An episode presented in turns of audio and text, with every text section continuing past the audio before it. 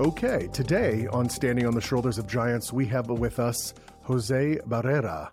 Jose, you have a pretty stellar background in artificial intelligence, computer science, among other things. And also, wow, you had a really, really amazing, you have some really amazing stories from growing up in like eighties and nineties Colombia. And there's some some some pretty pretty famous things, especially with with various T V shows that have recently come out, et cetera.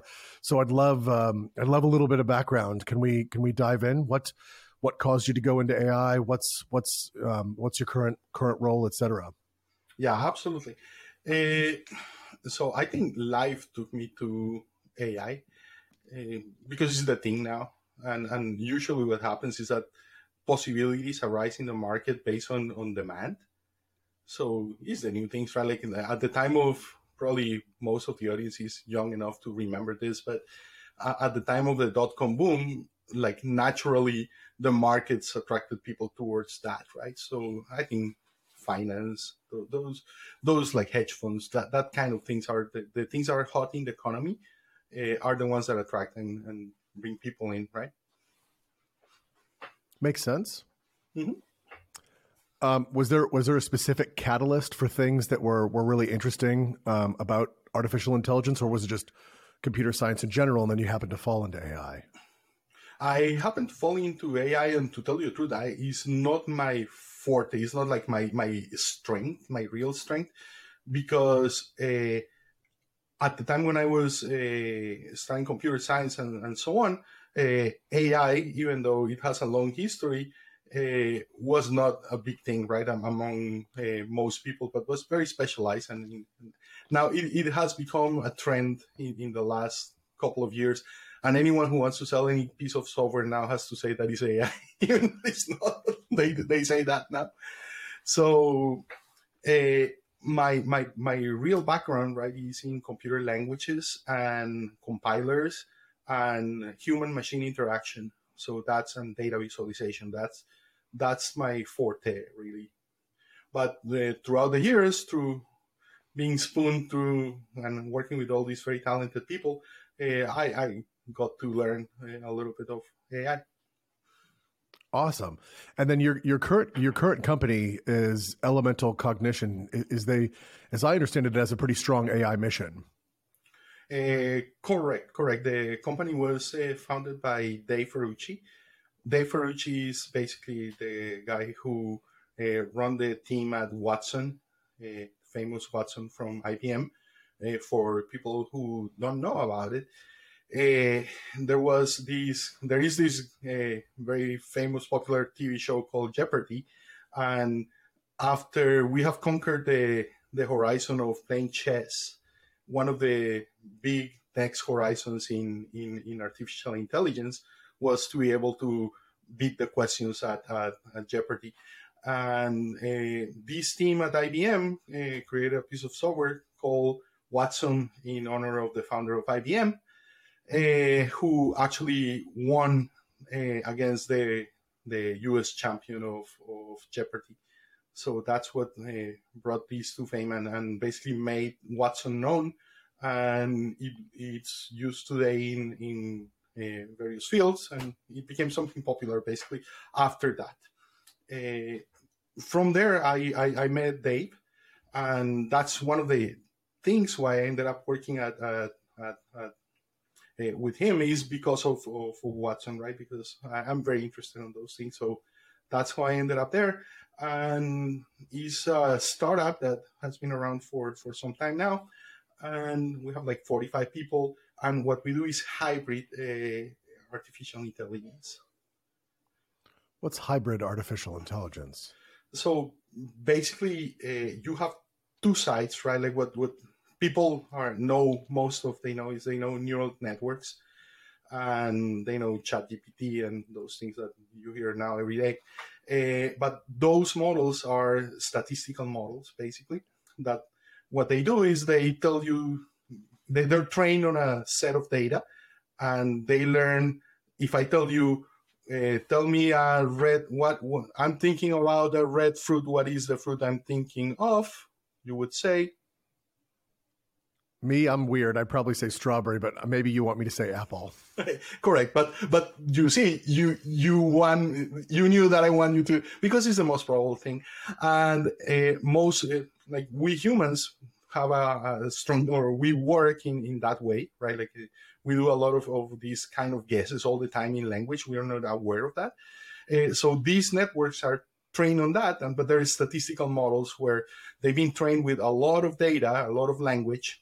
Uh, texts, and they they're able to guess what is the next. If I ask something, I can say what is the next probable thing, that the most probable thing that I should say to this, based on all the information that I have. But that's the extent of them. That's that's all they do, and and we can do very impressive things with them, with the massive amounts of data that we have, but but they they're lacking, right? So the the, the analogy is our brain. So we have an intuitive side.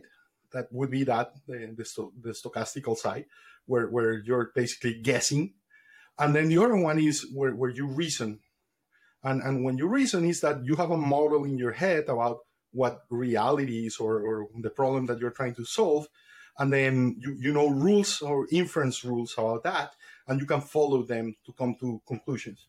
So uh, I think this kind of approach, which is very similar to what we humans do, Uh, is the right approach to to uh, future A I, because it makes up for the for the shortcomings that, that only using stochastical models have. Right? Okay, you're you're mentioning stochastic quite a bit, and I, I'm relatively familiar with stochastic versus deterministic. But do we want to explain that for sort of the listeners? Uh, sure. So. Uh, If I have a set of rules, right, A implies B, B implies C, C implies D, and I have A, then I can I can say, oh, D, I can deduce D because it's deterministic in the sense that the rules, if you follow the rules, you inevitably are going to end up on that on that D if you start with A.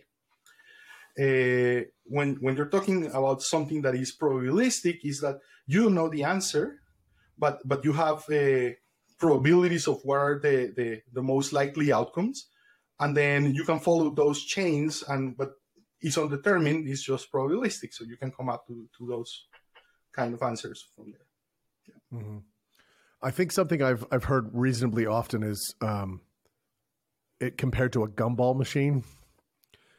When you put in one quarter, you're guaranteed to get one gumball each time. So therefore it's deterministic, but it's also stochastic in the sense of you never know what color it's going to be. So it's also very random. Yeah, that's a perfect, perfect analogy. Yeah. Okay. Um, so in your work with artificial intelligence, have you come across any moral conundrums? Mm. Me personally? Sure. uh, probably not. It's, it's latent there, right? Like like when you when you're creating software to, to when when you have to make decisions and people have to make decisions. Uh, if you come up with the wrong answer, people can be making a, a decision that is costly, right? Uh, so so there are segments or, or, or parts of, of our economy or, or of knowledge in general, where you have to be very damn sure that you're giving the right answer, because a lot of money or a lot of uh, even lives could, could depend on that.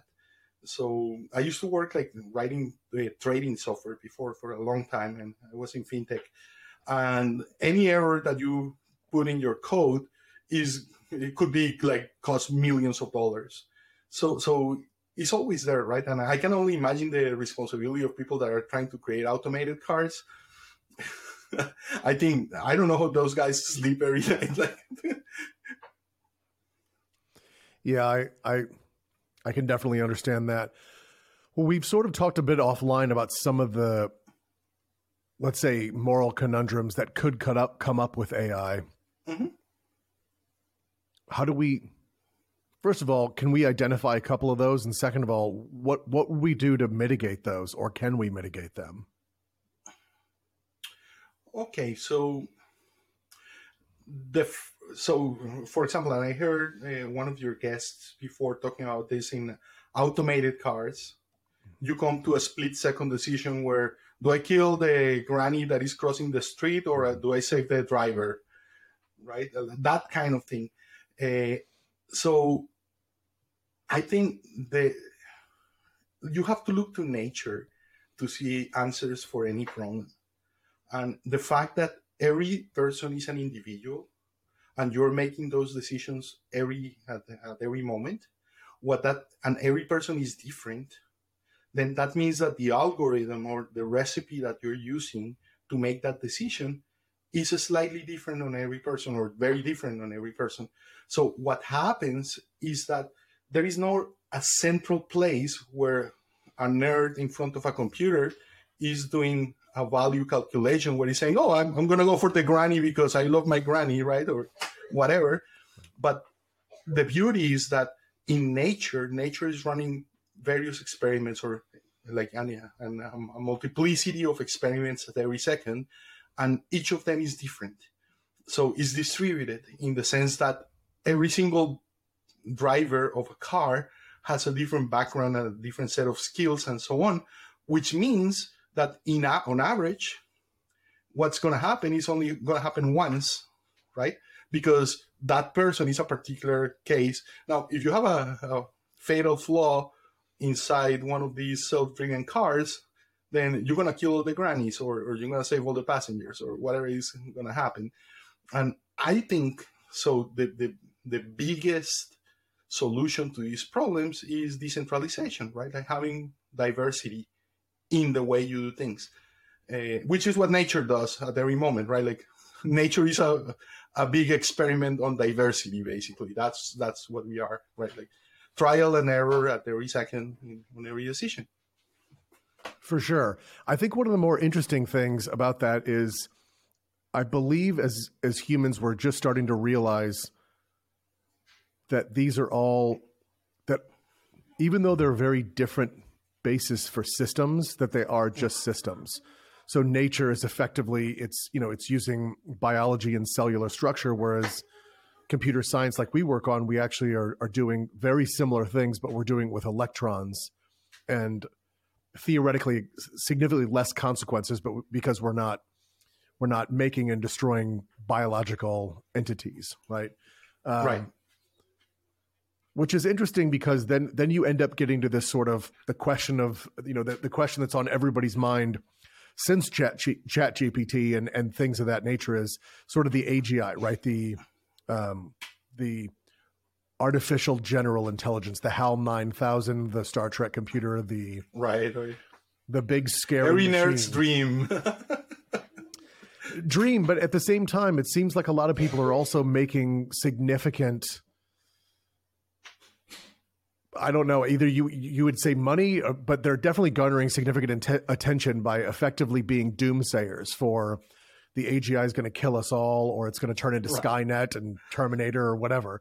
And there's there's definitely some interesting stuff there. Mm-hmm. Um, what do you, what are your thoughts on some of the A G Is? Okay, so yeah, I understand where these doomsdayers come from, and if history is a good teacher, right? Like look at what we did. The first thing that we did when we split the atom, what was it, right? Like. we, we we we we created atomic bombs with it, exactly. So if that's a good, like if past behavior is, is a good indicator of, of future behavior, then I understand where they're coming from, right? Because these things can be easily weaponized in many ways. And I can see how this could happen, especially when you have economies that are driven by by by the military in, in many cases, right? And it's a, a lot of funding in a lot of places comes from from the U S military. I, to, to give you an example, when I worked, like my first job at uh, uh, when when I first came here to the United States was at the Department of uh, Neuroscience at N Y U, and uh, the biggest funding was from the U S Navy. Like you would think, like, why is the U S Navy investing in neuroscience? But yeah, it's, it's humanitarian reasons, of course. So so that's the nature of the thing, is that we we live in a society where our technology advances because of the investment on thinking on on on how to advance. Like every single piece of technology that we have today, if you think where it comes from, has military bases or applications at some point in the past. So, so the laser surgery on your eyes comes from lasers that they're weapons, basically, or they were studied, first studied as weapons and to create lightsabers like in Star Wars, right? That hasn't happened yet, unfortunately. It's it, it's interesting because I think you're right. A lot of times, brand new technology is, is first exploited exploited for warfare, and then mm-hmm. eventually turned into something good. Like you know, nuclear power is powering all, like something like ninety-five percent yeah. of France, a huge portion of the United States, et cetera. But you're right. We Absolutely. turned it into, into bombs first. Um, Absolutely, and and the problem with that is that as we control more power, because the tools that we make are more powerful. Than the impacts and the the possible destructive uh, possibility, like the destructive power of those things, is bigger, right? So, like, just like I find it in, absolutely crazy that the first atomic explosion in Nevada, the Trinity experiment, there was a theoretical possibility that the chain reaction that they created with the explosion would basically react with the oxygen and the hydrogen in the atmosphere and would ignite the atmosphere of the planet. But they still decided to go ahead and do the, the, the, the detonation, right? Because it was it was more important to win the war than to annihilate the whole the whole planet. So is that kind of judgment is, is really, really scary when you think about it. I agree that the Manhattan Project definitely was had some some very crazy things. It had some really interesting things come out of it, uh, Monte Carlo method, among other things, uh, von Neumann, and and obviously Oppenheimer being after that staunchly anti um, anti atomic weapons, uh, right. And a bunch that, of U S generals like Eisenhower as well. yeah. In fact, that was one of the, it's one of the more famous uh, U S president's final speeches. Is uh, Eisenhower warning about the military-industrial complex. I believe he was the last five-star general ever in the United States, and then he became president, and he was specifically warning, hey, this is a real like this is a real problem. We've we've unleashed something. Um, that said, before we before we continue down that path, I did want to mm-hmm. go back to the A G I for just a half second. Mm-hmm. And at what point in time do you – I guess my question is more along the lines of, how would we know that we even created the A G I? I mean, this is this is one of the things that I've always been curious about. When we recognize true consciousness, when we've created it, um, I've theorized that it could be the result. Honestly, I've I've literally theorized that the A G I would end up resulting from a runaway optimizer, and that we wouldn't do it on purpose. It would actually be almost an accident. It would be on purpose in the sense of the code is designed to get better, the code is designed to learn. The code is designed to absorb, but someone does sort of a runaway optimizer that connects to everything, and it, and it continues to optimize and optimize and optimize. And at a certain point, not only is it overwriting its own code, but something occurs to where it's now conscious. My question is, what do you think that something might be? Because I can't, I can't even, right. I can't I, even I, think through what that might look like. I don't think that's the right path to create uh, consciousness. Uh, I think consciousness, just like uh, is the secretion of our brain. So if if it is produced by the brain at all, but basically self-awareness that expresses itself in space-time and, and, and the reality as we see it, colors and the sensations, qualia, qualia is, is the word. Uh, That thing, I, I think, is is being being human is what creates that, being sentient, and more than that, metacognition, right? Like the no, because a dog is is is conscious, but it cannot think about its own consciousness, or at least we we know because we have not been able to ask them, or they're not interested in telling us. But uh, that thing, like.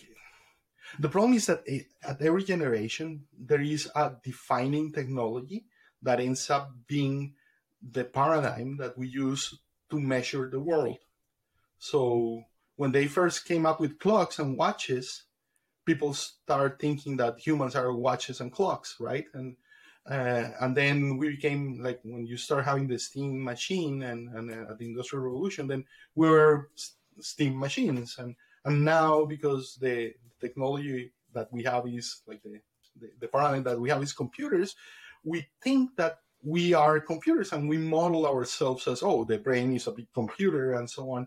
But uh, to me, that's... That's you're anthropomorphizing your, your technology. And the other thing is that, that is super interesting is that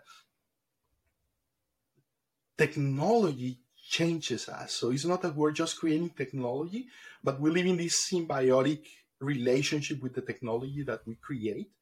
And I, I don't like to call it artificial, right? Like the, the constructs that we do, because I think we as humans, that's what we produce, right? Like just like the ants produce the ant nests, and we produce technology, we produce tools, and they're as natural as everything else that nature creates. So, but the problem with that technology and, and those tools that we create is that they're not neutral, but they get into our psyche and create the metaphors that we live by. Uh, so, so that question of, of like, if you want to create a smart being, I can think of a better way to do it. It's fun. You don't need clothes and you have a good time, and then, but you have to feed it for fifteen years until it grows up, right? Uh, so that's the best way to create intelligence. If you like human intelligence, you want to make, mimic that. M- machines don't have the experience that we have.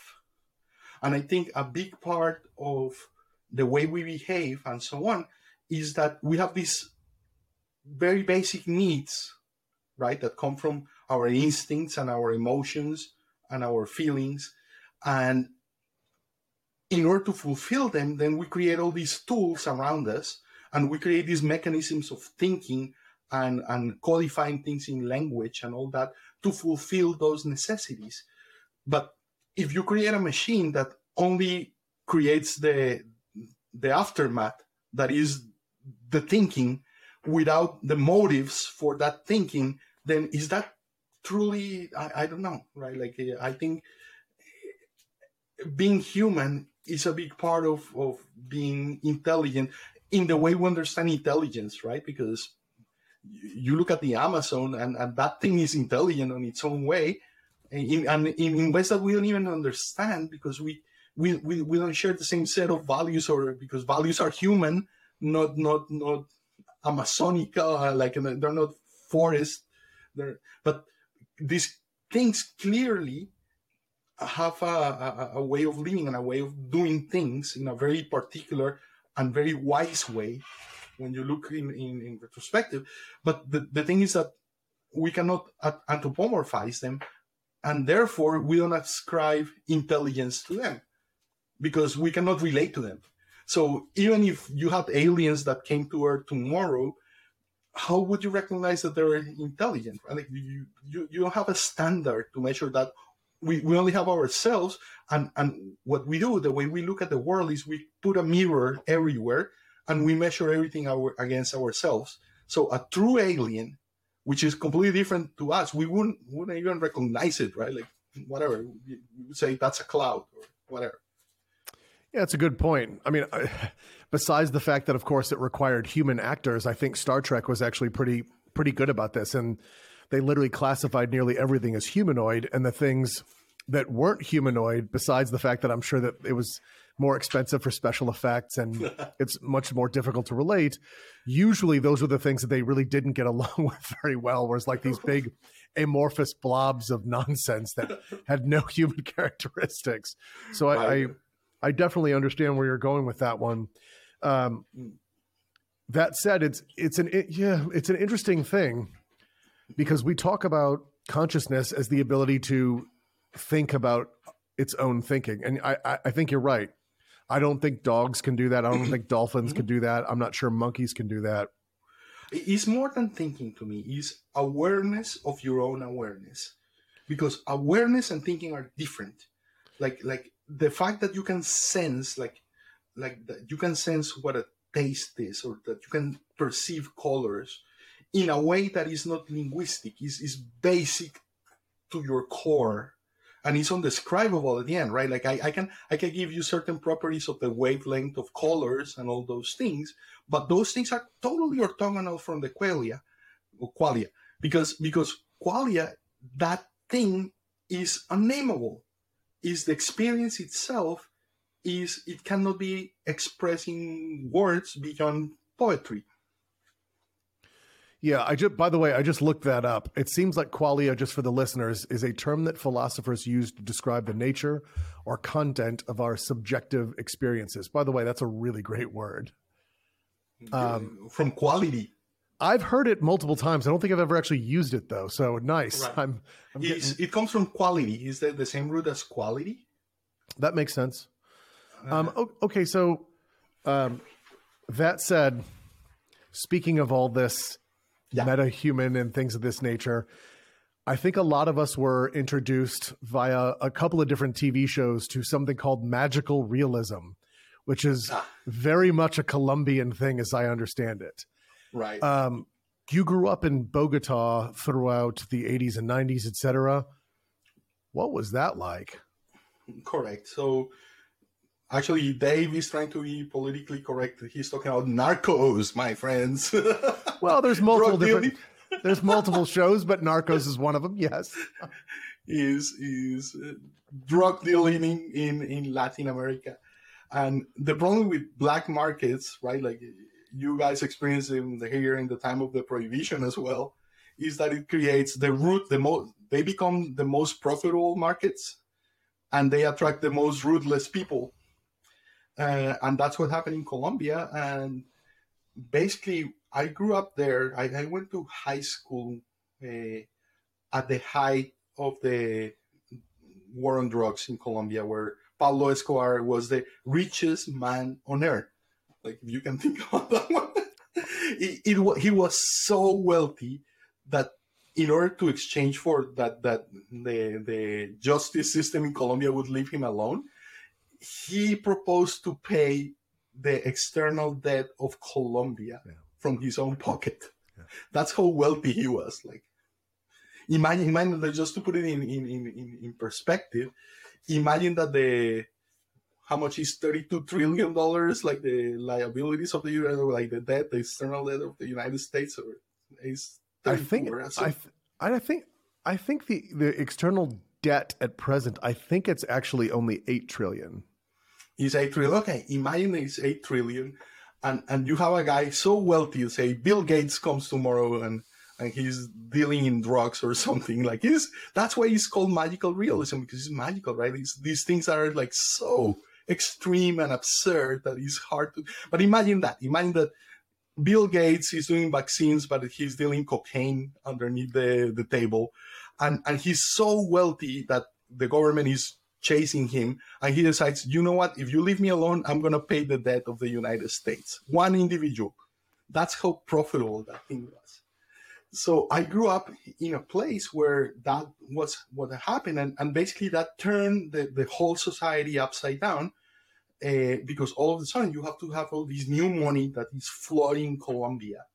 And is these very violent people, they were called the sicarios, who were the mobsters, basically the hitmen, and and they had fancy cars and all this. And I remember when I was growing up, like I was probably like nineteen, twenty, so we used to go clubbing with my friends. I'm I'm like first year of college or something like that. We go to a club, we're in the middle of the club, we're dancing, and all of a sudden you you hear a big explosion, like boom. And then the whole place shakes, right? Like the music stops, the lights blink, everybody's like freezes. One, two, three, four, five. Nothing else happens. The music goes up again, and everybody keeps dancing. That was like, you get used to anything. I remember when I was in Colombia, I had a girlfriend. I was driving her back home. I was probably twenty. I'm driving her back home one night, and there is a car in front of us. We're on a light. waiting for the light to go. It's like probably like two o'clock in the morning. And all of a sudden a motorcycle comes and cuts us in, where it stops right in the middle between us and, and the car and the light. The guy gets, the guy in the motorcycle gets a machine gun and guns out the car in front of me. Whoa. So I'm in the car, so I back up and take a side road and run away. But that's that's the kind of place I grew up in. It, it was like incredible, unbelievable. Wow. I'm, I mean, first of all, I'm glad you made it out of there. But second oh, of all, yeah. I, I've been to, um, I was actually in Colombia about two or three years ago, uh, mm-hmm. specifically actually in in Medellin, where, where um, Pablo was from. And I actually went mm-hmm. to Barrio de Pablo Escobar, and it was um, it was r- really interesting. Apparently, the story that I heard was he paid this unbelievable amount of money to relocate all these people um, from this like sort of floodplain at the bottom of uh, at the bottom of not at the bottom of Medellin, but like at the bottom of the county that Medellin is in, mm-hmm. and then brought them all up into the city, into this one neighborhood, and bought houses for literally every single one of them. So I, I do so, understand that some people really, I mean, to this day, they consider him an absolute saint. They consider him a hero for a lot of the stuff absolutely. that he did. Absolutely. He was he was adored by, by the people who he who take, uh, took care of in Colombia. And, and one of the reasons why he was f- so hard to catch is because he used to get into these, uh, the, in, he's called barriadas, which are these these uh, slums. And, and and people used to hide him in their houses, and it was a big honor for them to to hide him. And he and up to today, I think I think today, after they have made so many shows about him and so on, there's a lot of people that that think very highly of him, right?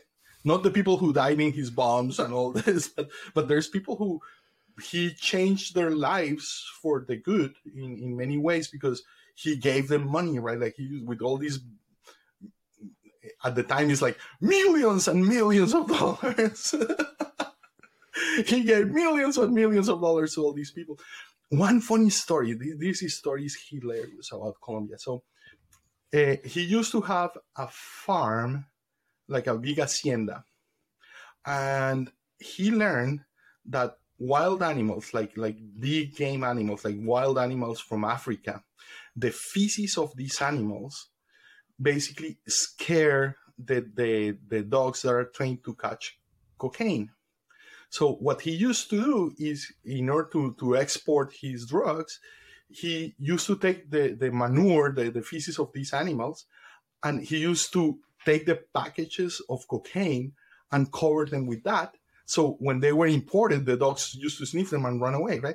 So when he was captured, his zoo, his hacienda was abandoned, and the animals escaped. And one of the animals that he had, like a lot of them, were hippos, hippopotamus. I've heard so about he this. Got all this these, is, yeah.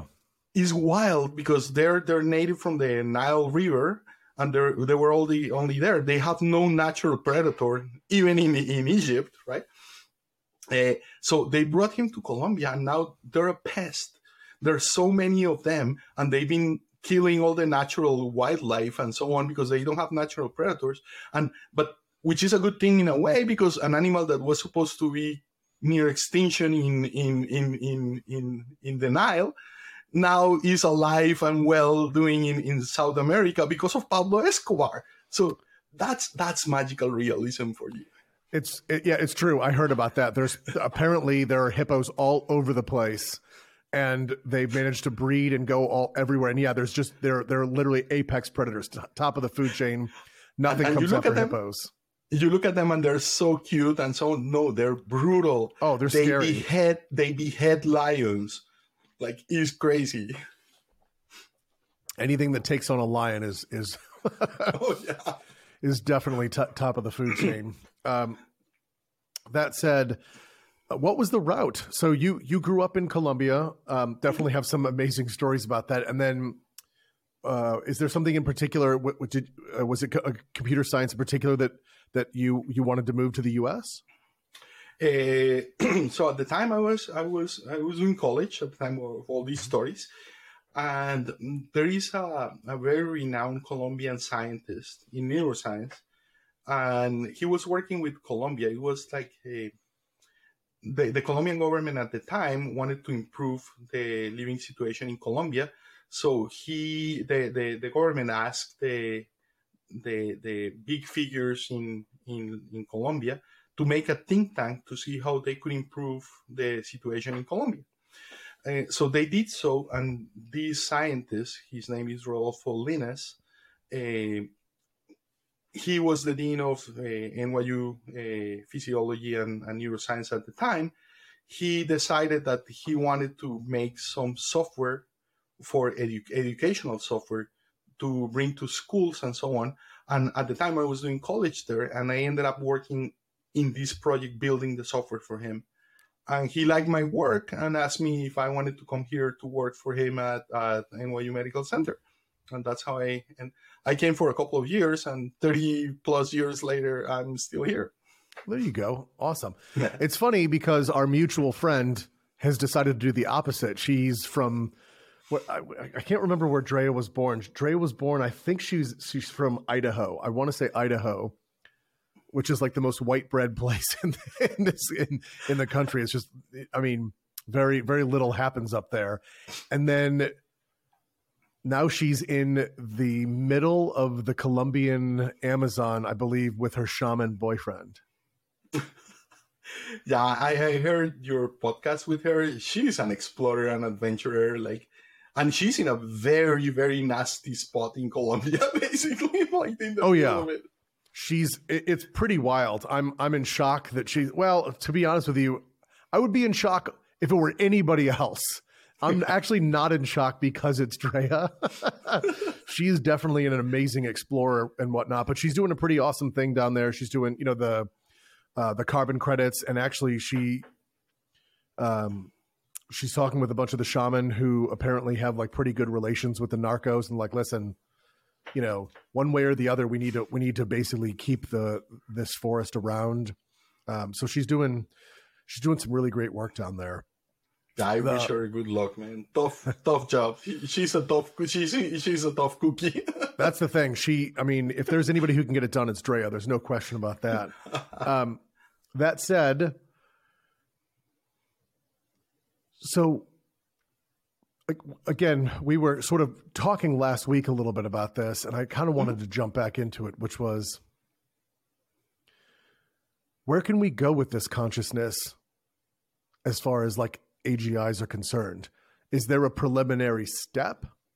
So for instance, right now, basically A I is, is pattern recognition, right? It's a lot of linear algebra that does, it's really, really good at pattern recognition. Um, it's also really good at probability. That's, I mean, a probability is, uh, ChatGPT is effectively a probability engine, top to bottom. And these are all examples of narrow A I. How do we widen narrow A I such that we eventually combine it and get this sort of A G I, right? So you've got, we, we've kind of talked about some of the consciousness things, but we've kind of agreed that in order for humans to realize that it's conscious, it needs to sort of mimic some sort of human consciousness. Therefore, it's going to need cognition, for some definition of that word. It's going to need visualization, some type of sensory experience, definitely a lot of N L P, so natural language processing like ChatGPT has. Um, it may even need locomotion, potentially. I mean, assuming we put it in a robot or something like that. I want to, and again, this is to be DARPA, able to... You want one of those creepy DARPA dogs with yeah. intelligence? Yeah, those are weird. I, I mean, I, people people are seeing those around Boston and like freaking out. Like, what is that thing? For for the listeners, if you if you sort of Google these things, there's some DARPA projects and some, I believe there's also Boston Robotics and a couple of other different places that are kind of coming together to do these weird looking robotic dogs that that are autonomously roaming the city and doing. I mean, they're not really doing anything other than roaming the city and capturing video, et cetera. But yeah, they're they're creepy. Have you seen the one with machine guns on top? That's that's the creepiest one. I mean, th- I mean with that that always brings me back to sort of that that Black Mirror episode. Did you ever see that one, Metalhead? It's the one where I think human beings are not quite dead yet, but like we're on the verge of extinction, and there are these metal dogs running around chasing us all over the place. Um, it's pretty, it's pretty brutal. I mean, Black Mirror is, is in my opinion, it's sort of the new Twilight Zone, but with, with a much more, you know, sci-fi techno uh, yeah, outlook. Really... Yeah. So how do we get to that A G I? Like what, do, what would, what would, what would the steps even be? All right. So, so the first question is, do we want to be there? Do we want to go there? Number you one. Know someone's going to go there. It's just like you said, someone's yeah. going to go there. That's going to happen. And it'll Correct. Probably start with military. Correct. So, yeah, I think the, the first thing is that you need to ground these in reality, right? Like, so to these electric dreams that you're producing with, with ChatGPT, you have to be able to take those electric dreams and and confront them with reality, right? And measure if what, what it's saying is not just a runaway hallucination, as they're called, or or if it has some basis, which actually is, is one of the biggest problems with, with that kind of technology is, and, and is what we're trying to, to solve in, in my, my current company, is exactly that, right? Like, how do you make sure that when this thing comes up with a very convincing story, because it says it in a very convincing way, how do you know that you can fact check that and know that that's true, right?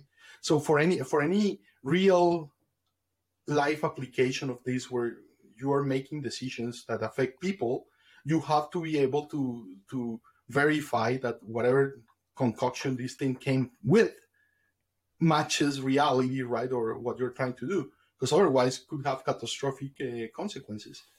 So so I think number one is that, and that's what we're working on now. Number two is that sorry, those just, things are... Sorry, just to clarify, number one is attempting to ascertain the the reason that the you validity, want to create it?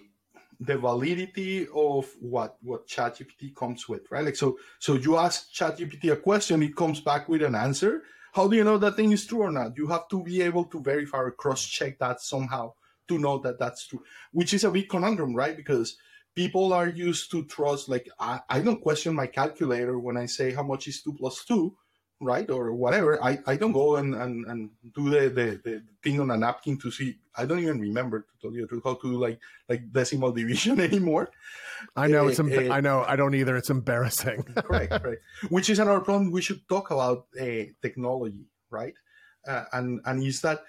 as you facilitate, or as basically what is beautiful about technology is that it expands us. It expands our intellect. It, it expands our vision, our capabilities. We can, we can get into a car and go at one hundred fifty miles an hour. If you run, you can never accomplish that. We can fly. We, we, we have telepathy. We can communicate with anyone, anywhere in the world at any time. You are in Texas, I'm in New York, we're having this conversation. This is enabled by technology. This is the beautiful side about technology.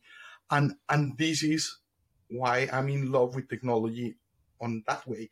But at the same, and at the same, on, on the, earth, the, the, the flip side of that coin is that technology cripples us. And there is this very, very interesting uh, uh, myth from uh, Plato. It's in, in the, I think it's called the uh, Phaedrus of, of Plato. And it's the myth of Thoth and Thamus.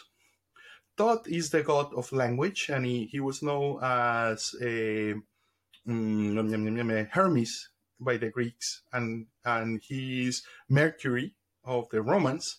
And he is the father of language and intelligence. And Thamus, who was a, a wise king from Egypt, uh, was sitting there one day, and the god Thoth came to him, and he's all excited. Oh, uh, King Thamus, look at what I created. I created something that is going to help people, and the memory of people is called a, a writing. And then the King Thamus goes and says, no, you haven't created something that is going to help or aid people's memory. It's something that is going to make people forget, because they're going to rely now on writing, and they're not going to exercise their memory anymore.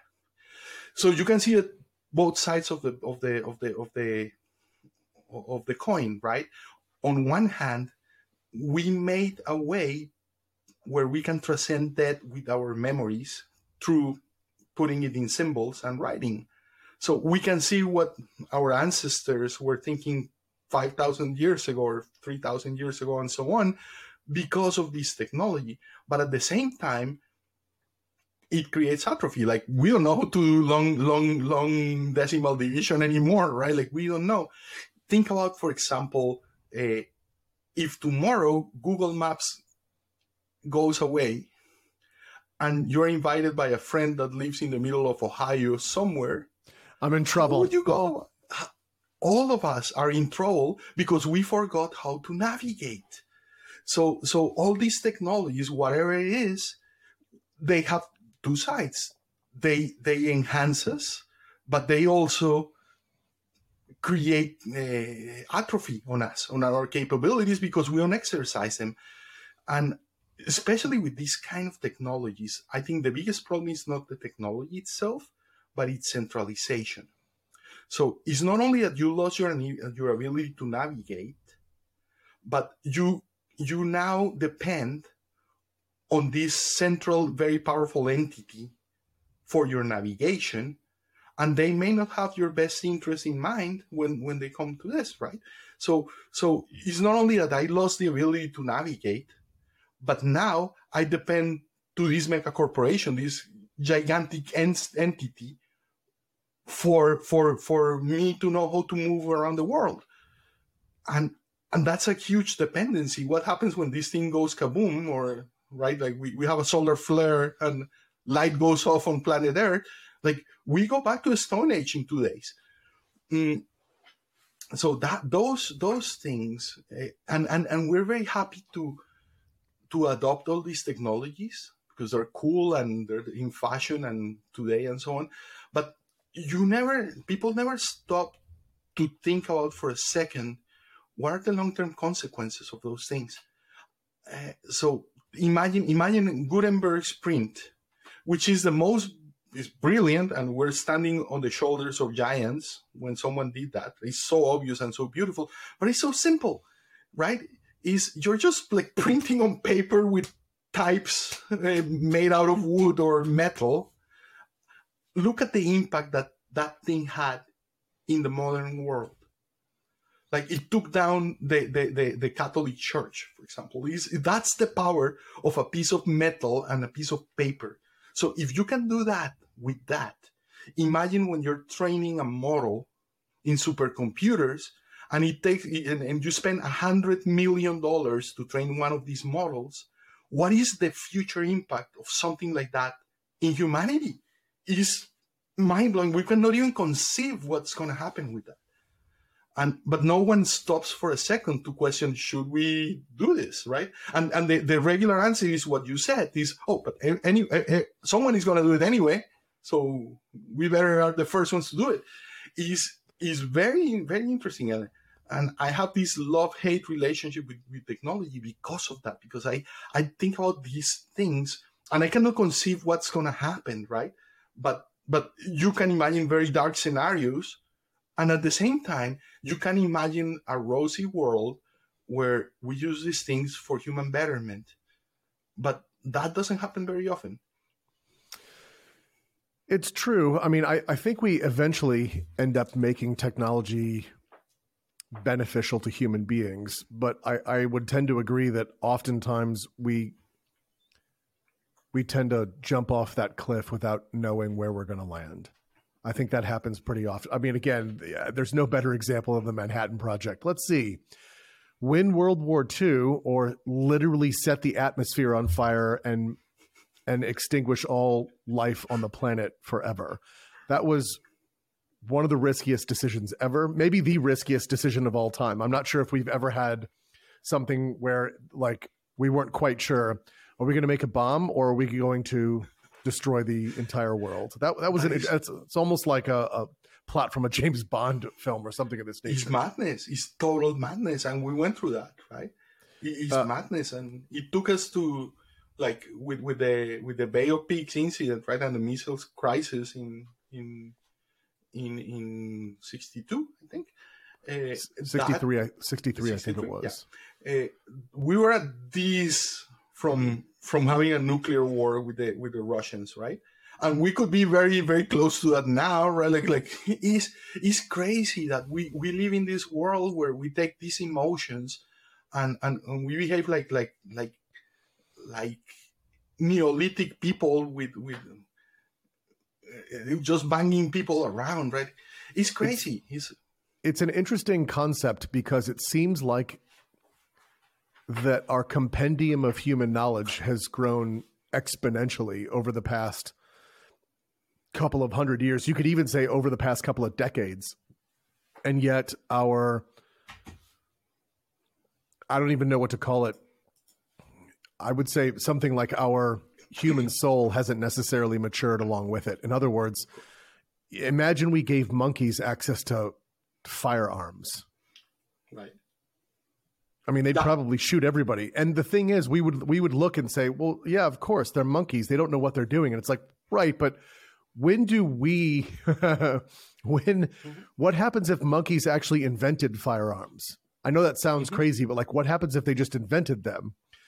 We're like, well, they're monkeys. They shouldn't have those. And I'm going to go, okay, cool. But like, at what point do we say, well, we're just human beings. We're just one theoretical evolutionary step above apes or, you know, whatever you want to believe. But at what point have we sort of outgrown our,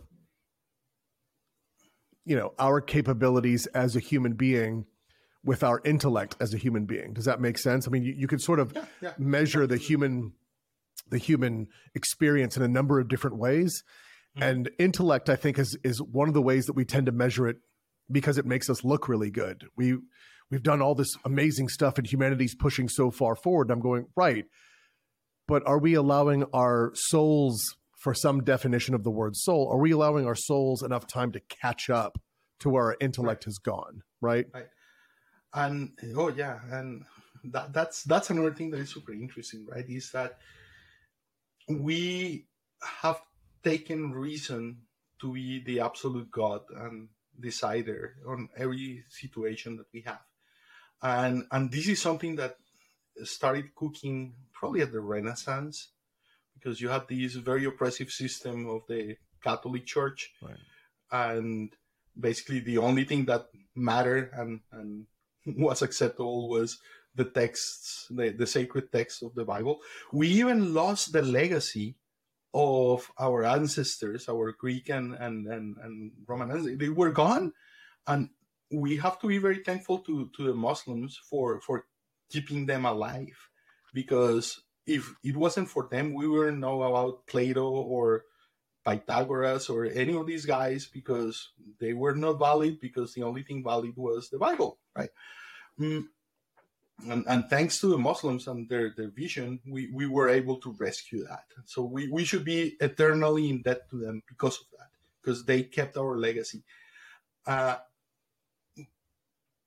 so there was a big disbalance, imbalance where, where you have this center, big center of power that controls everything, in all Europe and all Americas. And and at some point, like during during the French Revolution, there was a... Uh, a coup against the church, and this oppressive idea uh, was uh, toppled, and they put instead the goddess reason. Literally, what they did is they took the churches, the, the Catholic churches in, in, in France, and they named them the temples of reason. And what they did is they got these French women, and they parade these French women naked on the streets as the goddess of reason. We uh, have her. We have her at Staten, uh, or sorry, in uh, at Liberty Island in New York. Yes, Lady Liberty. Yeah, she's not naked, unfortunately, or fortunately, I don't know. She's definitely would attract more tourists, let me tell you. It may attract more tourists, but I believe, especially at the time we were when we were gifted that by France, I'm pretty sure the Puritan backlash would have been heavy. Oh yes. so so I think everything is a matter of balance, because when you take reason, the problem with reason is that it comes actually from ratio and and is reckoning, is counting. So all you can do with reason is, at the end, compare quantities. That's where they come from, the, the word comes from. And so anything that you cannot measure or quantify, you don't have a mental model to deal with that. So everything that is not quantifiable, you cannot reason about it. And it's not because it's irrational, because I think that that has a bad rap. It's because it is irrational. It's orthogonal to reason. So, so there is no mode in our head to reason about it because it's unquantifiable. Uh, and, and when you do that, then you're reducing the world to numbers. And by the way, democracy is the perfect governmental system for a system of numbers, right? Because if God is the number, then you're basically ruling by numbers. Like the majority, I'm, I'm counting votes, and now I know who is. But but think about the consequence when, when, when you adopt a system of beliefs. What is the consequence of that? So if you look at it, then health becomes a bunch of numbers. What is your cholesterol level? What is your pressure number, right? And how educated you are, or how good are you at school becomes what is your score on the test math and this, and, and so on and so forth. Everything becomes basically a number, and you end up, what is your social security number? And you become a statistic for the system. You're just a number, right? So so what you're doing is you're you're removing what you cannot measure, which is the, the human spirit, qualia, right? That part, your emotions, those things are not quantifiable, hence they don't exist. And, and you minimize them and, and put them aside and mock them. And even today, you talk to many materialists today, they would agree or they would they would say that consciousness is an illusion. You're, you're, it's an illusion that you're having, and and that's so absurd. If you think about it, any any theory about the world that we create and we can think of has to account for your own awareness, because it's the only thing we know with certainty. The only thing we know is that we're aware. This world could be a dream, it could be a simulation, it could be made of atoms and, and, and space and time, but those things are hypotheses. The only True. Thing with certainty that we know is that we're aware. And yet, our systems to think about and explain the world don't account for them. That, that's crazy, because we have created this world, and it's fascinating because it's ideological. One, one uh, I don't know if I'm going like crazy with this, but uh, one of the things that I love to read about and, and see is measurement. And it sounds one of the most boring things in the world, right? The, the measurement systems that we have. But the beauty of that is that those things dictate how we think about the world. So imagine like the, the, the, the first uh, uh, systems of measurement were based on our bodies, right? So you have the cubit, which is probably one of the oldest measurements that we know. The cubit is the distance from the elbow to the middle finger when you extend your arm. And people used to measure things with that, or the foot, right? And and for, for many practical purposes, it's good enough, right? Like even when I'm hanging paintings or doing things, I use cubits and to measure things. And, and things look kind of straight when you do that.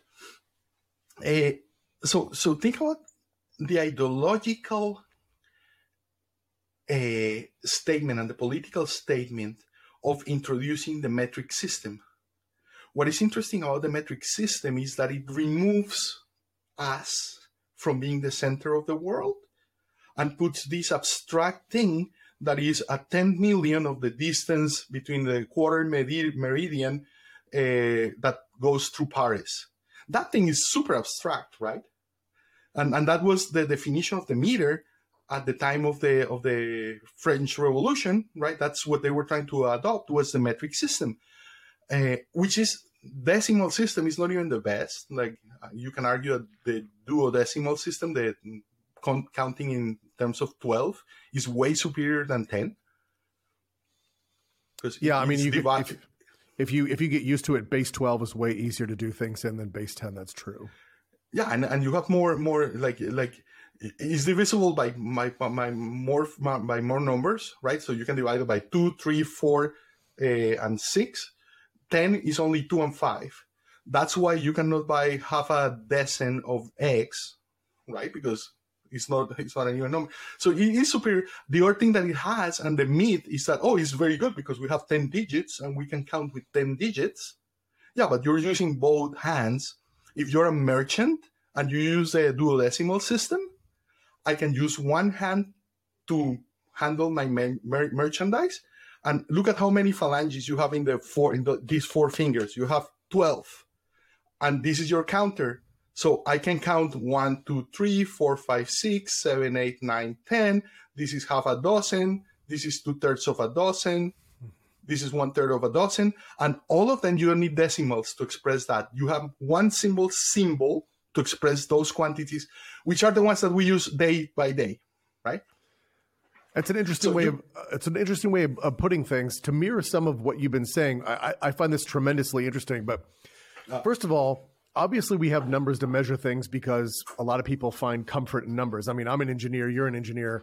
Clearly, we don't have a problem with numbers. But at the same time, you're kind of dropping into more metaphysics, which I really, really enjoy because this is this is one of the places where we have a really difficult time explaining these things where it's like, yeah, but how, how does one measure the things that are unmeasurable? And it's like, well, you don't. That's the problem. That is the problem. And the problem is that the measurement systems in place don't take these things into account that we know to be the case. We know for a fact, like exactly like you said, we know for a fact that we are aware. Okay, measure it. It's like, but you can't. You can't, you can't do that. That's the problem. So it's already... Subjective. The only thing that you know is the one thing that can't be, well, it's one of the things that can't be measured. Mm-hmm. Um, so you're already starting off with a with a, a difficult place. The phalanges, that's an interesting one. I, I didn't actually count it up, but I guess it's true. I mean, basically you've got three on four fingers and yeah. three times four is twelve. You can literally go through twelve through each one of them. That's amazing. And, and you count with your thumb. Right. And, and then, then you just you just move up each one of them with your thumb. That's that's incredible. You actually have base twelve built into your hand. I didn't realize that. Right. And it's true. Um, we, we obviously we went with base ten because we have we have ten fingers, but you know, there's twelve you know there, there's there's effectively twelve markers on, on four fingers. Correct. Which and is you have one, one hand notably free. More efficient. Yes. And he's, he's, that's why ours, that's the other thing in, at the, the French Revolution, they were so dogmatic about the base ten, the, the, the decimal system, that they decided to change the time to be measured in, in, in, in ten hours. So you had like ten hours and each of them had a hundred minutes. And you can, you can find phases of clocks from the time of the French Revolution that have ten hours. Like look for it, and you'll you'll see clocks that have ten hours. They, did, people revolted. They they never adopted that. That was the, the part of the of the decimal system that people completely revolted against and, and never took. Okay, so so so people did reject metric. I'll I'll say to be honest, I, I like the metric system better. I think it makes a little bit more sense. But you're oh. right; it does remove the human c- concept, although. I completely disagree with Celsius. I think Fahrenheit is way better. I mean, I, I've had this argument a hundred times. I mean, when yeah, people say, well, well, when, well, I'll just give a quick, quick explanation. When people are talking about sort of the Celsius metric, they're going, well, it's the boiling point of water. And I'm like, it's, it's the boiling point of fresh water. It's not the boiling point of salt water. So when you tell me, well, it's the it's the thing we have the most of on the planet, wrong. That's not true. Salt water does not boil at um, at one hundred and it doesn't freeze at zero. That's for starters. But for second, the reason I, I, I'm always good about this is let's start with Kelvin, right, from absolute zero. At absolute zero, you are dead. At one hundred Kelvin, you are dead. At zero Celsius, you are cold. And at one hundred Celsius, you are dead. It's never been one hundred Celsius anywhere on the planet, not even close. Right. At zero Fahrenheit, you're very cold. It's below freezing. But at one hundred Celsius, you're hot. And I find it odd that like in, in the arbitrary sort of Celsius, it's like, yeah, set the temperature at twenty-two point five. So already I, I'm like, I'm already in this weird twenty-two range, and then I need a point five to get to roughly seventy-two, seventy-three degrees. No, I'm not, I don't like that. So I'm like, no, there's, there's not enough, there's not enough range for me to enjoy myself in this well, narrow I, band I, of I, Celsius. I really triggered you, Dave. You went on a rampage with that, man. I, I can't help it. That the temperature one is the one that always gets me. And actually, to to to round out the story of the metrical system. Yeah. So so they, I think it was in two thousand eighteen or something like that, they did the the next version or the, the next iteration on the definition of what a meter is. And now the, the decimal system is just based in universal physical constants and is ratios between them. So a meter today is the speed light in the vacuum divided by, I think it's called the hypertransition frequency of cesium, which is an atom. So, so, so imagine, imagine how absurd, like we went from using the foot and, and the arm and our, our, our body to measure things, right, to a fraction of the distance between the, the North Pole and the equator. And now is this incomprehensible thing, which is completely abstract. So, so basically, and, and it's a beautiful allegory when you think about it. What we ended, ended up doing was detaching. It became so, so abstract that we detached the body from the head. And what a beautiful, and, and think about how poetic this is. What is the symbol of the French Revolution? The guillotine. What does it do? It severs the head from the body. It is, it's, it's a perfect tool for doing it, right? Like, it's like you're literally detaching the head from the body as the ultimate statement of reason. Jose, you're blowing my mind. You are really blowing my mind right now. I, I've never thought of any of this. That's incredible. Um, wow. Wow. Yeah. And I think the guy who invented the guillotine also died in the guillotine. Oh, that's, he died on the guillotine as oh, well. Yeah. That's so brutal. God. That's terrible. And um, I, so now that we're this, do you want to talk about like a little bit between heliocentrism and, and uh, uh, uh, geocentrism? Yeah, Which let's is, do it. Is related. Oh, so, it's, they're they're very related. Neither one yes. of them are true, but they're very related. It is is part of the same, right? So think about like what I was saying is that the way you measure the world and the way you the, the standards that you use to see the world determine the ideology of who you are. So when we thought that the Earth was the center of the universe, we were at the center of the universe. We were important ideologically because you know what? We're in paradise. We're in the in the in the in the, in the center of creation, and we were that. As soon as you remove that, and all of a sudden you are just on this small minor planet, running around this small star, in a lost arm of a galaxy among billions of galaxies around you. You're insignificant. So think about what that does to your psyche. And, and, and it's very interesting, right? Because the more we expand our knowledge, you can look at it in two ways. It's, yeah, we're expanding our knowledge, but we're becoming smaller relative to our, to our knowledge. We're becoming more and more insignificant relative to what we know. Uh, so, and it's funny, right? Because for all intents and purposes, thinking that the Earth is the center of the universe is perfectly good and valid. Like thinking that the sun, that the Earth rotates around the sun, yeah, it, it, it makes easier to us to calculate where is going to be the moon tomorrow and Neptune, where we're in the sky. How many people are looking for Neptune? And you cannot even see it, right? Like with your bare eye. But but it is, it's a mathematical artifact because you can model, you can model the motion the, the, of, of, of the revolving uh, uh, objects in, in space, thinking about Earth in the center. That's fine. It's more complicated, right? Like you need more, more, more numbers to do this, but it's fine.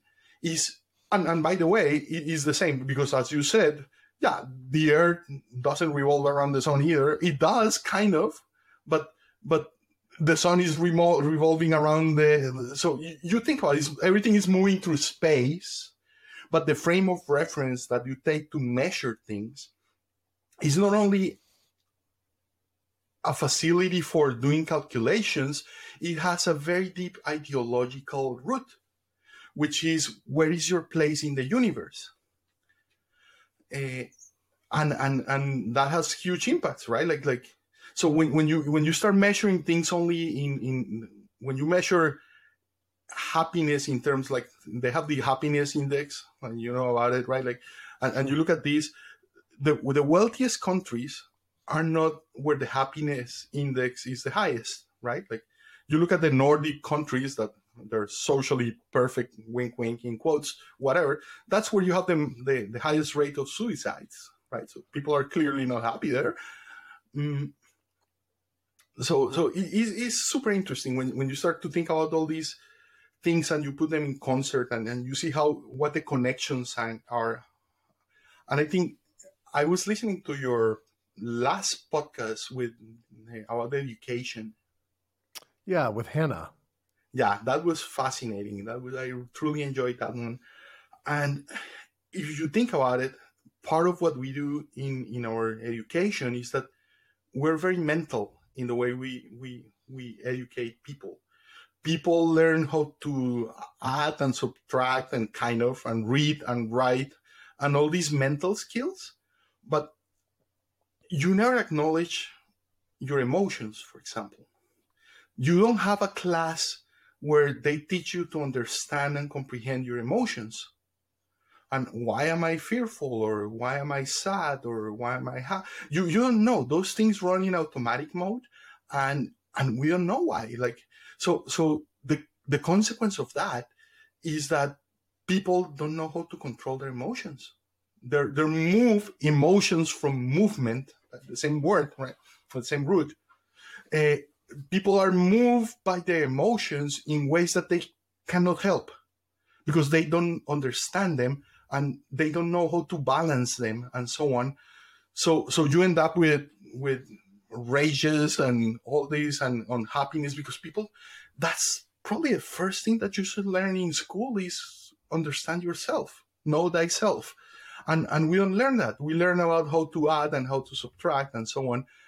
And then the other thing that I was listening, and I love that podcast, and, and it made me think that what we learn in school is what to think, not how to think.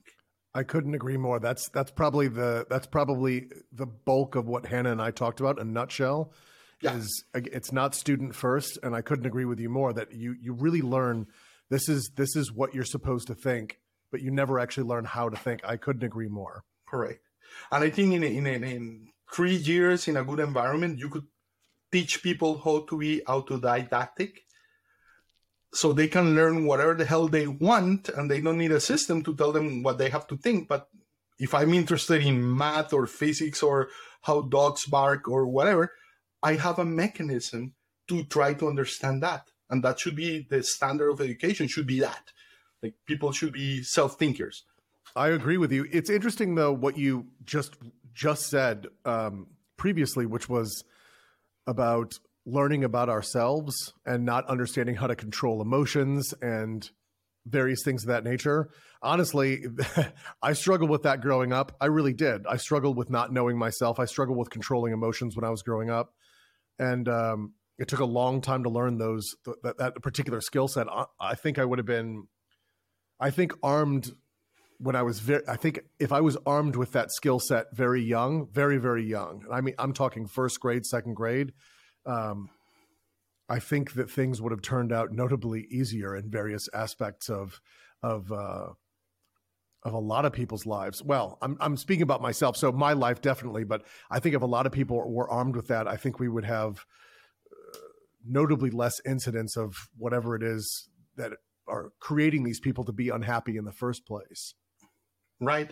But there is a reason why they're called emotions, right? And is that, I think, I don't think, I don't, I don't think I would, it's interesting. I'm sorry. I didn't mean to, to jump in, but I don't really think the emotion itself is bad or good. I think emotions are not negative or positive, but it's the reaction thereof. Like it's it's fine to be angry. It's fine to be jealous. Like those are standard emotions that people would say, well, those are negative emotions. They're not negative emotions. Those are normal human emotions. That's that's the full range. But how you react to those emotions, that can be very negative or very positive.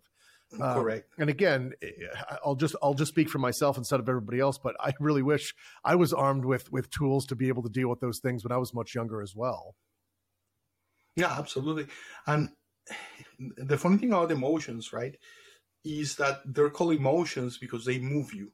They, they're, they're forces that that compel you to act in a way or another, right? So so if you're if you're you're you're feeling fearful, you run, right? Or mm-hmm. if you're feeling anger, you hit, uh, whatever it is. But the funny thing when you don't understand them is that the reaction, you're gonna have that reaction. But then the beauty of not understanding them for, for, for a population is that I can manipulate your emotions because I can bombard you with advertisement and propaganda and all these things, right? And political rhetoric, and I can make, I can move you. So, so, so from the point of view of, of, of, of the system as a whole, it's not good for you to know what, what, how to control, if you learn how to control your emotions, because all of a sudden I cannot move you. I cannot manipulate you with my, with my sophisms and my rhetoric. So, so it's very convenient. And I think a part of, of the reason why, why we perceive the educational system to be in such a disarray is not, is not that the system is, is, is, is faulty. I think it's working perfectly for its real purpose, not for its stated purpose. That is to have dumb people that I can control. I can send them to war and things like that. Well, we're both technologists. How do we fix this? This is what we do for a living. We problem solve for a living. We just happen to use software to do it. How do we fix this? What, what's, what, what are your ideas? And for that matter, um, even besides what are your ideas, are, are there are there better ways of doing these things that you saw in Colombia compared to the ones that we, we do in the United States? I mean, I, I think we should look in all corners and all directions for... for solutions to this. It's a human problem, not a country problem. No, absolutely. Like I think, yeah, the, the first thing is just stop thinking about borders and these like imaginary lines on maps. That it's only it's only a strategy to divide people against each other. That's at the end what they are, like nothing else.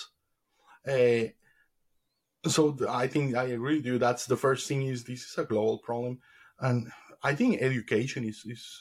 The fundamental thing. If, if we don't utilize these technologies and, and these, like, for example, the, the, the idea that you were talking about, like having these, using YouTube or video, like a remote video to, I think that's beautiful, right? Like you could reach a lot of people with uh, good ideas. And so, uh, so I think step number one to me is education. Like we, we have to change the way, the way, kids are raised, and and it's a matter of balance at the end. Is technology is not good or bad, right? It's what we do with it. Sure. But but if we only use technology, then we forget that we have a heart, and and because we don't understand it, and and and then we neglect it. Uh, there is I don't know if you know this writer. He, he's an Argentinian writer called Ernesto Sabato. He wrote a book called uh, The Tunnel. It's probably his most famous book. And he he was invited in Rio de Janeiro to a conference and about uh, talking about social problems. And this was, I don't know if you've been in Rio. Rio is this spectacular place. It's like one of the most gorgeous cities in the world. Yeah. It's this bay full of like these rocks that grow out of the ocean, right? Like, and and and you have this city with these beautiful beaches. Uh, it's beautiful, and but there is a lot of poverty in in in Brazil. And what has happened in Brazil is that, like the front where the beach is and all this is where you have the high rises and the wealthy people live. So so the poor people have been relegated to back on the mountains. But curiously, they have the best views of the city by because far. They're up. Yeah, it's called the favelas. and they live there. And so there was this this convention that happened, and he was invited. He's a social critic, and he was invited to talk at this five-star hotel in Rio in one of these rocks. And he's there, and I, it marked me what he said. It was so, so profound. He said something along these lines. He said, so we're talking about the problems of the world here and how we can use technology to solve these problems. But look at this city. We're in a five-star hotel here, and we have running water. Across the window, across the, the city, you can see there the favelas. They don't have running water. We obviously know how to bring water to the top of the mountains. So the problem is not technological. And I think that that is so profound. Uh, because it tells you what it is, right? Like it's, we're trying to use our engineering, hyper-rational mind. And of course, we can use that. But we have to see how we focus these weapons, these technological tools that we have, in order to solve these problems without forgetting that what we're trying to solve at the end is not technological. It's, it's, some, it's a matter of the heart.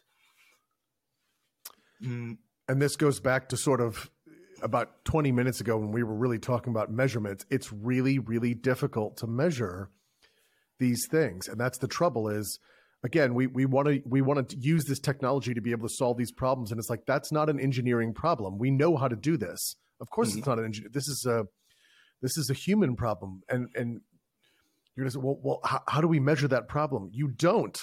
You don't measure right. it. You just have to solve it. There, it's not about measurement, which is interesting. I think that we've really gotten away from that, uh, especially in the in the past, at least in the past several decades, as as technology has continued to march on, et cetera. I mean, I think, in my opinion, one of the more interesting advancements is cars. And the reason I say that is that that was a, I mean, one hundred years ago, that was a very, very new technology in the nineteen twenties, very new technology, uh, entirely mechanical driven, one hundred percent mechanical engineering, top to bottom. And yet these days, mechanical engineering is not, not used very often in cars at all. I mean, some of it is, but most of the car these days is electrical engineering and computer science. You're really just driving a gigantic computer.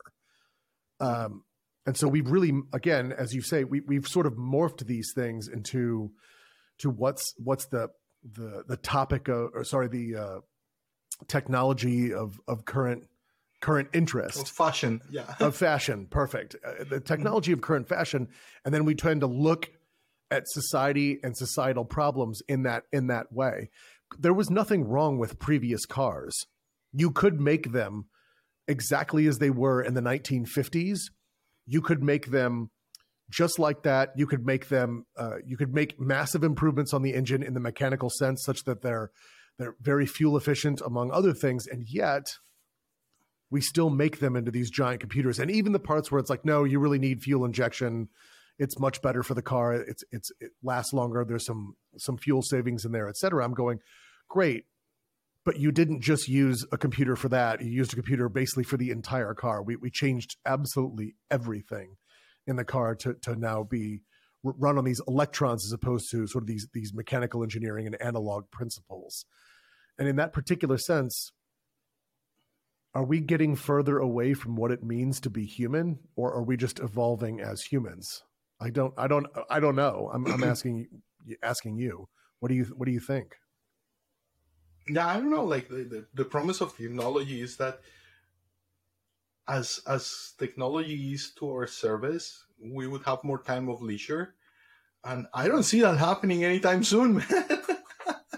Like you see, like it's the same, right? Like you you're just pushing the problem somewhere else, and and by the way, what we're doing is we're creating complexity along the way, which is a horrible thing to do because things are less and less understandable every day. Right? So that's one of the problems of ChatGPT. It comes up with something and try to figure out why in the world it came up with that. It's untrackable. Like you, you, you don't know. So, but the same thing, I remember the first car I had was like, I was sixteen and I had this car. It was an Italian piece of shit car called a Topolino, which means the little mouse. And was a car that, like, you could see like two people stretched, like, like, like it was like two people tied on that car. And it was a piece of garbage, that car. Like, it broke every other day. And just, just to tell you for a moment, like, on a side way, one day I got twenty people in that car. twenty people, twenty, twenty teenagers on that car. It, it was so many people that the wheels were touching the chassis of the car. Like, you could hear, like, and, and that's probably one of the reasons why it broke every other day, right? Like, that, that, that could have something to do with that. Wow. Anyway, that car, because it broke so much, I fixed it myself. So I, I knew how to disassemble that car into pieces, like take the engine out and everything out and put it together again. And I understood in my head, I had the model of how this thing worked. Uh, today's car, I opened the hood and I have no idea what's going on there anymore. There is no idea.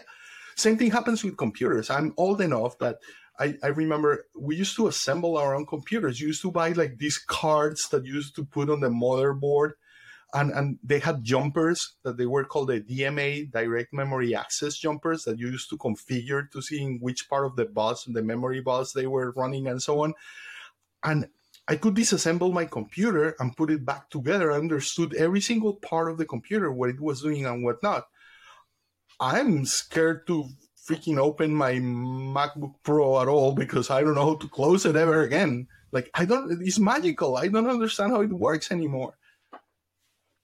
So as you introduce complexity, we become more detached from what is happening there, and less and less experts have the, the knowledge on how to use these things, which make these things less democratic, right? In a way. It's true. I mean, I, It really, de- I, I imagine it really depends on how you look at it, right? I mean, uh, especially in our particular industry, computer science. Mm-hmm. I'm a big fan of high-level languages. I remember doing C. C sucks. I, I, I don't like it. I had to do all my own memory. I mean, you you've done comp- you did even deeper level C than I did with compilers and whatnot. Uh, I tinkered in the kernel every now and again, not really knowing what I was doing, but um, kind of playing around.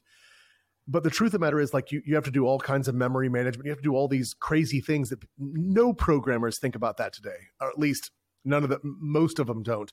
Java takes care of that for you, or Python, or or, or Go, or even even you know JavaScript, yeah, JavaScript, Objective C, even the even the higher level Cs. They it really takes care of all that stuff that you needed to do, which is interesting because I've done I don't at this point twenty-five years in technology. I've probably done thousands of interviews. I know engineers that I I did end up hiring a couple of these, but they really didn't understand how memory worked in a computer.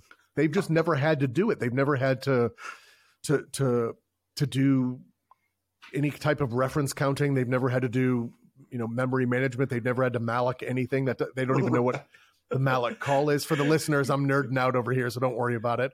But they count never how had to many do... bytes of, yeah, count, yeah. Sorry, count how many bytes of memory this this particular da- data structure takes. Like, right. Or for that matter, create your own data structure such that it's like, yeah, because I can't, I, I don't know if I'm going to have continuous or contiguous memory blocks. So I'm going to have right. to create some. So there's all sorts of things that you had to do way back in the day. And, and by way back in the day, I really only mean like twenty-five, thirty years tops. But these days I don't miss a lot of that. But the truth of the matter is it's made things much more accessible. If if we were still on C today, we would have, my guess is, one one hundredth of the programmers that we do. There's already a programmer shortage. We'd still we, we'd have one one hundredth of the programmers that we do today because people would just be over it so fast. It's like, wait, I have to learn assembly in C. This this is terrible.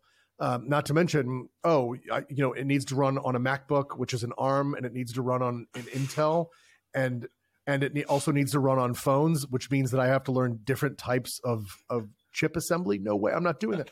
And so one of the things I'll just say in that particular realm is, yeah, I mean, I think I think adding some abstraction to various technologies is a good thing, but I agree that you end up really, you end up kind of kind of pulling yourself away from really understanding, you know, how, how do the bits and bytes get where they go? What are logic gates? What does it mean when something's open versus closed, or half open and half closed? And so each one of these things where it's like, yeah, there, I mean, you can really understand how electrical impulses are transmitted from your keyboard into your computer, from your computer into memory, from memory, mm. you know, from to to to wireless or Wi-Fi, from Wi-Fi across the internet, and so on and so forth. And you just, you sort of end up with this.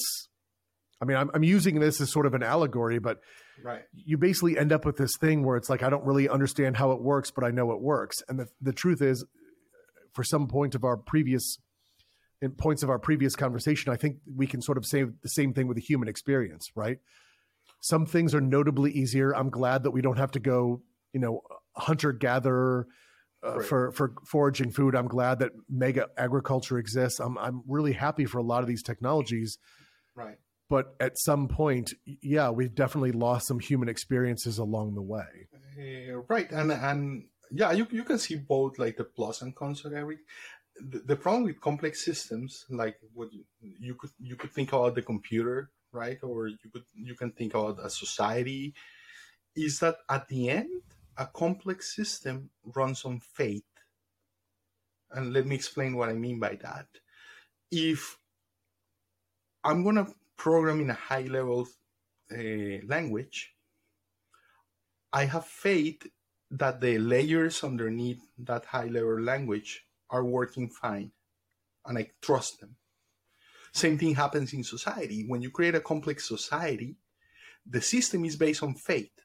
So, so if you have these long supply chains, you are putting yourself in a vulnerable position in which you're trusting that these complex mechanisms work for you.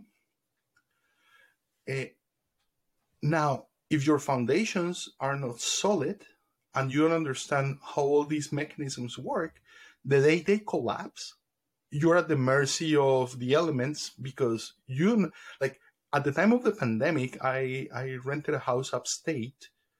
And I went fishing, and so when I started going on the in, in the in the little forest around around the house where I was, and one day I found this little bear, and it's one of the most horrifying experiences I ever had in my life. It was very cute, don't take me wrong, beautiful bear, but I know that the mom is around, lurking around, and I realized that I'm completely unprepared to live on the wilderness. Like, if you put me and that bear for a night in the middle of a, like a winter night in the middle of that place, that thing has more chances of survival than I do, because it's adapted to that. And I rely, and I'm at the mercy of all the complex, the complexity of the society that we have built. And, but there is nowhere, like nowhere in our curriculum goes like, how do you make fire? Like, how, how do you take a, two pieces of, of wood and, and, and rub them together and, and make fire? How, how do you do that? We, we have no idea. So so we're we're totally at the mercy of the system where we live in. And and it's very good, right? Like, I, of course, I love I love to have this technology and the comforts and all these things. It's awesome. But, but we forget the price, the heavy price that we're paying for this. And and we are relying on the system that may as well one day not be there, for natural reasons, for mismanagement reasons, for economic reasons, for whatever, right? For a failure in one of the atomic plants, like who knows, right? Like we, we don't know. But that we take for granted the, the stability of the system that we live in, that that's an illusion. That's not real. That that's so brittle. The system we live in, the social system we have arranged, is so brittle, and which is scary to think about that. But but it's the reality, right? For sure. Okay. Final question: if you could will a technology into existence having something to do with your field, what would that technology be? Mm, it has to do with my field. Yes, because otherwise people pick teleportation every time. uh, Rick and Morty's. Portal gun. Damn it. Uh,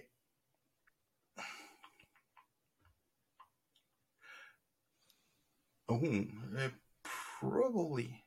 You know what I would love to do? I would love to have this holographic system where I could get the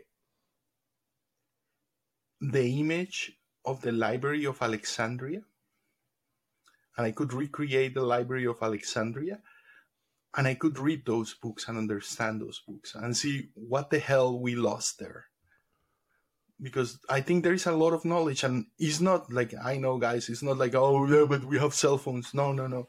It's all this deep philosophy of people who didn't have television, so they have to sit down at night because they didn't have light, and, and they have to sit down across a bonfire and think about the human experience and think deeply, because they were as smart as we are, about these things, and they came with so much wisdom that we lost. And I would love to see what the hell was that. Okay, that's interesting. That's definitely an interesting one. Is there a specific reason that you chose Library of Alexandria? Because you know what is the thing that I love about the, your podcast the most? The name. Because imagine the guy who came up with fire, like the first time how to make fire, or the wheel, or these things that we take for absolute granted, they are the real giants. Like, and it's these people that we consider they're, they they didn't use pants and sneakers, so they were like primitive beings, but they are the real giants that made it possible for us to be talking here. And the problem is that we, they spoke in a different language, right? They, they didn't speak in the language of reason and precision, but they spoke in metaphor and allegory and symbol. Yeah. And and we have a hard time understanding that. And and I think part of trying to um, crack the to crack the the mystery of who we are and, and why we are what we are, humans have been thinking about this for many, many generations, but they didn't have a way to write it. And the closest thing we have is the Library of Alexandria before it was burned down. Excellent point. Uh, Jose, this has been amazing. Let me ask, is there is there anywhere um, that you would want people to find you or interact with you online, anything like that, Twitter or any of that stuff? You want to give well, out your I don't social know if info? People want to, I don't know if people want to find me. As my friends, they don't want to find me.